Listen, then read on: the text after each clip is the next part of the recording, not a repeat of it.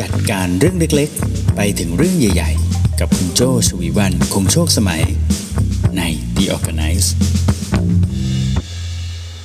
สวัสดีค่ะ คุณกำลังฟัง The ORGANICE Podcast กันอยู่นะคะ คุณอยู่กับโจชวีวันคงโชคสมัยค่ะ วันนี้เป็น episode ที่ 140 นะคะ วันนี้อยากคุยเรื่องสบายๆกันบ้างดีกว่านะคะ วันนี้ชวนคุณจัดการของยุ่งๆในชีวิตกัน อืม ของยุ่งๆเป็นยังไงบ้างนะ ก็คือของที่ยุ่งเหยิงเลยอะค่ะ วันนี้ชวนจัดของเอาคุยกันง่าย ๆ แบบนี้เลยนะคะ มีเรื่องชวนจัด อยู่ประมาณ 4 เรื่องนะคะ ปรากฏว่าตอนที่จัด Clubhouse นี่ตอนแรก ๆ ก็เหมือนอไม่ไม่มีใครยกขึ้นมาคุยนะ ปรากฏว่าอินกันมากแล้วก็เลยนัดแนะกันเลยนะคะ ว่าเดี๋ยววันหยุดหน้านะคะ โจจะชวนจัดอีกหลายเรื่องเลย วันนี้เอาไป 4 เรื่องกันก่อนนะคะepisode นี้นะคะ สนับสนุนโดย Cigna ประกันภัยร่วมสนับสนุนการสร้าง forward thinking community เพื่อให้คุณได้คิดและทำเพื่อชีวิตที่ดีของคุณค่ะวันหยุดที่ผ่านมาจัดอะไรไปบ้างคะ พอช่วงที่จะต้องล็อกดาวน์ต้องอยู่บ้านเยอะ ๆ นานๆเนอะคุณก็จะจัดของเนี่ยแหละค่ะ จัดของจัดบ้านแต่งบ้านนะคะ อย่างเมื่อวานโจนี่ได้เปลี่ยนไฟในบ้านนะคะ เปลี่ยนไฟตรงจุดที่โจนั่งทำงานเนี่ยแหละค่ะ โอ้พอเปลี่ยนไฟแล้วแบบ พอมันสว่างขึ้นนะคะ ทุกอย่างแบบ เอ้ยทำไมทุกอย่างมันดูอ่านง่ายขึ้นเยอะเลย จากเดิมที่รู้สึกว่าเอ้ยใช้สายตาเยอะมากเพ่งมากอ๋อ keyword อยู่ตรงที่ แสงไฟนี่เองนะคะ ก็เลยได้โอกาสจัดหลายเรื่องเลยนะคะ จัดห้องเก็บของนะคะ จัดชั้นรองเท้าจัดหลายเรื่องเลยนะคะ ก็เลย คิดว่านี้น่าจะเป็นหัวข้อที่ดีนะคะ ก็ได้ไอเดียจากพี่เก่งด้วยบอกว่าเออลองทำหัวข้อเรื่องจัดของยุ่งๆไหมนะคะ ก็เลยลองหยิบมาฝากสัก 4 อย่างก่อนนะคะ แล้วเดี๋ยวตอนหน้าๆเดี๋ยวเราว่ากันอีกทีว่าจะมาจัดอะไรอีกบ้างนะคะ ข้อแรกเลยค่ะ จัดสายไฟยุ่งนะคะสายไฟยุ่งนะแค่แค่ได้ยินว่าสายไฟนี่ก็นึกภาพออกเลยว่ามันน่าจะพันกันเยอะไปหมดเลยนึกถึงสายไฟริมถนน อ้าวเอาเฉพาะสายไฟตัวเราเองก่อนแล้วกันนะคะ หลักการก็คือสายไฟเนี่ยจะต้องม้วนนะคะ เราเรามีสายไฟแล้วก็ม้วนเก็บให้เป็นวงหลวมๆนะคะ สังเกตอย่าให้สายไฟเนี่ยบิดเป็นเกลียวนะคะตัวสายไฟเนี่ยเราพยายามคลายคลายการบิดของมันออกก่อนนะคะ เสร็จแล้วก็ค่อยๆม้วนให้เป็นวงกลมเข้าไปนะคะ ทีนี้พอม้วนเสร็จปุ๊บหาสายรัดค่ะ หาสายรัดเสร็จอาจจะเอาแท็กติดนะคะว่าเเส้นนี้เป็นพัดลม เป็นตู้เย็น เป็นทีวีติดแท็กไว้เลยนะคะ เวลาที่จะต้องชักปลั๊กนะคะ จะได้ชักถูกเส้นถูกสายนะคะ ไม่ใช่ไปจะจะปิดพัดลมก็ไปชักปิดตู้เย็นอ้าว กลายเป็นของในตู้เย็นเสียอีกนะคะเนี่ยเนี่ยก็จะได้มีทริคในการที่จะจัดสายไฟด้วยนะคะ นี่ถ้าเป็นสายไฟนะคะของอุปกรณ์ที่เสียบประจำอยู่กับที่นะคะ คุณอาจจะหาที่ล็อกหรือว่ารางสายไฟเก็บให้เข้าที่นะคะ มันก็จะดูทั้งสะอาดตาแล้วก็ปลอดภัยนะคะ ไม่เดินเตะสายไฟกระชากชำรุดนะคะ อย่างนี้เป็นต้นนะคะ อันนี้อย่างแรกเลยนะคะก็คือสายไฟที่ยุ่งเหยิงนะคะ เราจัดเก็บยังไงก็คือ จัดม้วนเป็นวงหลวมๆนะคะ แล้วก็มีสายรัดนั่นเองนะคะ ทีนี้พูดถึงสายไฟแวะถึงสายหนึ่งที่คุณก็น่าจะรู้สึกว่ามันยุ่งและเกิดในชีวิตนะคะ ก็คือสายฟังสายหูฟังนั่นเองนะคะ สายหูฟังเนี่ยแนะนำแนะนำว่าน่าจะหา กระเป๋าเล็กๆนะคะ เอาไว้ใส่หูฟังโดยเฉพาะเลยนะคะ แล้วก็หูเองเนี่ยก็จะไม่เกี่ยวสายก็จะไม่พันกันยุ่งนะคะ เวลาจะหยิบใช้ก็จะได้เสียบปุ๊บก็สามารถที่จะพูดหรือฟังได้ในทันทีนะคะเจ้าตัวใสายสายหูฟังเนี่ยตัวปราบเซียนเลยนะคะ หลายคนนี่แบบว่าเสียบปุ๊บโอ้โหพันกันยุ่งเหยิงเลยนะคะ เวลาที่จะต้องออประชุมนะคะ ก็กลายเป็นดูดูแล้วขมวดคิ้วตามขด ของสายหูฟังที่เราเห็นในจอใช่ไหมคะเออโอเค อย่างแรกนะคะก็คือสายไฟยุ่งนั่นเองนะคะ ต่อมาอย่างที่สองนะคะก็คือหนังสือยุ่งค่ะอืมหนังสือยุ่งนะคะก็คืออหนังสือที่เราซื้อมาเนี่ยแหละค่ะช่วงนี้ก็อาจจะคิดถึงร้านหนังสือบ้างเนาะแต่ว่าถึงไม่ได้ไปร้านหนังสือช่วงนี้ก็อาจจะสั่งออนไลน์มาก็ได้นะ แต่ช่วงนี้ก็ตามข่าวกันสักนิดนะคะ เดี๋ยวการการจัดส่งอะไรเงี้ยอาจจะช้าหรืออะไรก็ลองติดตามข่าวสารกันดูบ้างเออหนังสือนะคะ โดยปกติก็จะมีทั้งแบบบางทีซื้อมาเราก็อ้าวซื้อซ้ำ มันเคยมีหนังสือเล่มนี้มาก่อนจำไม่ได้อะไรอย่างเงี้ยนะคะ หรือบางทีอยากจะหาหนังสือ เวลาอยากจะหาก็หาไม่เจอนะคะ ก็เลยมีการจัดเก็บหลายรูปแบบนะคะ อย่างแรกนะคะก็อาจจะไปลองดูก็ได้เนี้ยโจก็ชอบนะลองลองดูอยู่หลาย ๆ ที แต่ว่ายังไม่ได้มีโอกาสจัดเก็บแบบเป๊ะขนาดนั้นก็คือการจัดเก็บแบบบรรณารักษ์นะคะ เราจะเรียกว่าเป็นการจัดเก็บแบบดิวอี้นะคะ ก็จะมีการแบ่งเป็นหมวดหมู่นะคะ เช่นแบบหมวดอย่างแรกเลยหมวดเบ็ดเตล็ดหมวดปรัชญาจิตวิทยานะคะ หมวดศาสนาสังคมศาสตร์ ภาษาศาสตร์อย่างเงี้ยเป็นต้นนะคะ เราก็สามารถที่จะแบ่งหมวดใหญ่ แล้วในหมวดใหญ่นั้นก็แบ่งหมวดย่อยได้อีกนะ เช่น ภายใต้หมวดเบ็ดเตล็ดเนี่ยก็จะมีบรรณารักษ์สารานุกรม สิ่งพิมพ์ วารสารรวมเรื่องทั่วไปอะไรแบบเนี้ยใช่ไหมคะอะแต่ถ้าเป็น ปรัชญามันก็จะแยกเข้าไปอีกนะคะ เช่นแบบอ่าปรัชญามีอะไรบ้าง ปรัชญาก็มีทั้งจิตวิทยาตรรกะวิทยาจริยศาสตร์อะไรอย่างเงี้ยเอออันนี้ไปลองหารายละเอียดเพิ่มเติมได้นะคะโจอาจจะไม่ใช่ผู้เชี่ยวชาญในเรื่องนี้ แต่ว่าโดยดูตามหลักการแล้วก็ เก็บอย่างเงี้ยยังไงก็ต้องหาเจอแน่นอนนะคะเหมือนเวลาเราไปห้องสมุดอย่างเงี้ยก็เขาก็จะเราก็จะได้หาหนังสือเจอได้ง่ายด้วยนะคะ ถ้ามีการเก็บลักษณะแบบนี้นะคะทีนี้หนังสือเนี่ยนอกจากการจัดเก็บแบบบรรณารักษ์แล้วนะคะ มันก็ยังมีอีกอันหนึ่งที่โจ้อยากจะแนะนำก็คือการจัดเก็บตามสไตล์ของการอ่านนะคะของโจ้ตอนนี้ก็จะมีแบ่งเช่น สไตล์ในการอ่านช่วงช่วงนี้เล่มไหนหยิบบ่อยก็จะอยู่โซนหนึ่งนะคะเล่มไหนมาใหม่ก็จะอยู่อีกโซนหนึ่งนะคะโซนนี้เป็นนิยายเราก็จะจำได้เลยช่องนี้นะเป็นนิยายพุ่งพรวดไปเลยเวลาอยากอ่านนิยายก็พุ่งเข้าไปนะคะ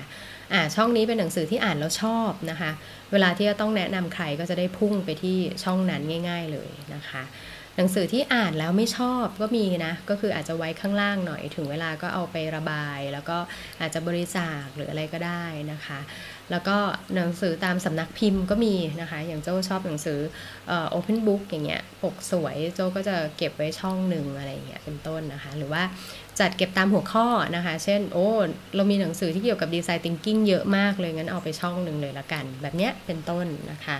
ก็เผื่อว่าอยากจะลองดูนะคะ ว่าจะจัดเก็บหนังสือยุ่งๆแบบไหนกันดีนะคะ อย่างที่ 3 ที่อยากชวนจัดนะคะ นั่นก็คือกระเป๋ายุ่งค่ะกระเป๋ายุ่งหลักการคือในกระเป๋าต้องมีกระเป๋าย่อยเสมอนะคะ กระเป๋าที่ว่านี้มีกระเป๋าอะไรบ้าง ถ้าอยากแนะนำนะก็จะมีกระเป๋าดินสอนะคะ ช่วยไม่ให้ปากกาเลอะเนะกระเป๋าใส่เหรียญนนะคะ กระเป๋าใส่บัตรที่หยิบบ่อยนะคะ หรือว่าจะเป็นกระเป๋าใส่ทิชชู่ใส่อุปกรณ์ทำความสะอาดนะคะ แล้วก็เมื่อสักครู่ที่บอกไว้เป็นกระเป๋าใส่หูฟังกระเป๋าชาร์จไฟอะไรเงี้ยก็ว่าไปนะคะแต่นี้โจ้กับพี่เอ๋นะคะพี่เอ๋ก็ก็ยกมือขึ้นมาแชร์ มีทริคหนึ่งที่เหมือนกันนะคะ คุณคนึงนิดก็ก็ยกมือขึ้นมาแชร์คล้าย ๆกัน กับเด็กที่ญี่ปุ่นก็คือเราใช้ถุงซิปล็อก ถุงซิปล็อกนะคะ ถุงซิปล็อกเนี่ยมันเบาใช่ไหมคะ แล้วมันก็เห็นด้วยว่าอะไรอยู่ในนั้นนะคะ แล้วก็ยังสามารถที่จะเอามาใช้ใหม่บ่อยๆ ได้เรื่อย ๆ เลยนะคะจริงโจ้ก็ลืมแชร์ไปว่าโจ้ก็ใช้ถุงซิปล็อก เวลาใส่หนังสือที่ยังอ่านอ่านไม่จบดี แล้วอยากจะเอาหนังสือเล่มนั้นไปไหนมาไหนด้วย เออโจ้ก็ใช้ถุงซิปล็อกเนี่ย ราะฉะนั้นที่บ้านโจ้จะมีถุงซิปล็อกหลายขนาดมากเราก็จะเอามาใส่สิ่งเหล่านั้นเต็มเต็มไปหมดเลยนะคะ อยากจะใส่ไอ้นู่นไอ้นี่เราก็ใส่เข้าไปในกระเป๋าใหญ่นั่นเองนะคะมาต่อมาอย่างที่4นะคะก็คือเก็บเสื้อผ้ายุ่งยุ่งนั่นเองนะคะเรื่องเรื่องยุ่งเรื่องที่ 4 ก็คือเสื้อผ้ายุ่งยุ่งนะคะ เสื้อผ้ายุ่งยุ่งนะคะเป็นยังไงบ้าง สื้อผ้านะคะ ลองแยกชุดที่ไม่ค่อยได้ใส่นะคะ ออกจากชุดที่ใส่บ่อยๆนะคะ พอแยกออกมาเสร็จปุ๊บนะคะ เราก็จะคอยสังเกตจริงๆ เราคอยสังเกตตัวเองได้เลยนะคะ ว่าเออช่วงหน้าหนาวเราชอบใส่ชุดชุดไหนนะคะ หน้าร้อนใส่ชุดอะไรอะไรเงี้ยสปริงช่วงนี้โอ้สปริง เมืองไทยไม่มีสปริงนะแต่ก็คืออช่วงนี้เรารู้สึกแบบมันสดชื่น มันดูเป็นเทศกาลที่ใคร ๆ ก็ไปเที่ยวทะเลอย่างเงี้ยเราก็ใส่ชุดใส่ชุดที่สดใสนะคะให้ให้เหมาะกับวันนั้นๆอะไรอย่างเงี้ยก็ได้ใช่ไหมคะเราก็อาจจะเก็บชุดตามชุดเป็นโซนตามนี้ก็ได้นะคะ เช่นแบบโซนของชุดสดใสนะคะโซนโซนที่เป็นชุดเดรสนะคะ ชุดทำงานชุดอยู่บ้านชุดออกกำลังกาย ชุดนอนอย่างเงี้ยเนาะ แต่ถ้าอยากแนะนำนะ อยากจะแนะนำชุดเอเวอเรสต์ยังจำชุดเอเวอเรสต์ได้ไหมคะ ถ้าถ้าเคยฟัง episode ก่อนหน้านี้ หมายถึงชุดที่คุณรู้สึกว่า เฮ้ย เป็นชุดที่ใส่แล้วจะภูมิใจอะใส่แล้วแบบคือบางทีอาจจะเป็นชุดที่ใส่ได้แล้ว หรืออาจจะเป็นชุดที่ตอนนี้ยังใส่ไม่ได้ แต่ว่าเล็งไว้นะว่าเดี๋ยวฉันจะใส่ชุดเนี้ยให้ได้ ถึงจะว่าจะมีชุดหนึ่งตอนนี้ยังใส่ไม่ได้นะก็คือเป็นเป็นชุดสีชมพูนะของ Pomelo อย่างเงี้ยอะเราก็เนี่ยมองไว้ Pomelo เดี๋ยวเธอได้เจอกับฉัน Pomelo สีชมพูนะ รอนะ เดี๋ยวอีกอีกสักโลสองโลนะ เดี๋ยวใส่ได้แล้วนะ อ่าอย่างเงี้ยใช่ไหมคะเก็บไว้เป็นชุดที่มีเป้าหมายในการที่จะดูแลตัวเองนั่นเองนะคะครบเรียบร้อยนะคะ มีสายไฟยุ่ง หนังสือยุ่ง กระเป๋ายุ่ง เสื้อผ้ายุ่งนะคะ แล้วก็มี คุณที่ฟังด้วยกันในคลับเฮาส์นะคะชื่อคุณแหนมยกมือขึ้นมาแล้วก็ยกตัวอย่างให้ดูสวยงามมากเลยก็คือเป็นการจัดเครื่องสำอางที่ยุ่งยุ่งนะคะอันนี้อินไซต์สำหรับคุณผู้ชาย ที่อาจจะไม่เข้าใจนะคะ ถึงแม้ว่าเราจะมีปากเดียวนะคะ แต่เราก็จะมีลิปสติกหลายเฉดมากนะคะ เรามีแก้มสองข้างแต่เราก็จะมีบลัชออนเยอะมาก อันนี้ก็จะเป็นอินไซต์นะคะ ก็คือเมื่อมีเครื่องสำอางเยอะๆนะคะ เราก็จะมีตู้แล้วก็มีกล่องนะคะ เอาไว้แยกเก็บนะคะ อย่างเช่นลิปสติกเนี่ยก็จะมีช่องเอาไว้สำหรับใส่ลิปสติกเราก็จะเรียงเป็นเฉดนะคะ เช่นแบบ อะสีชมพู สีชมพูอมส้มนะคะ สี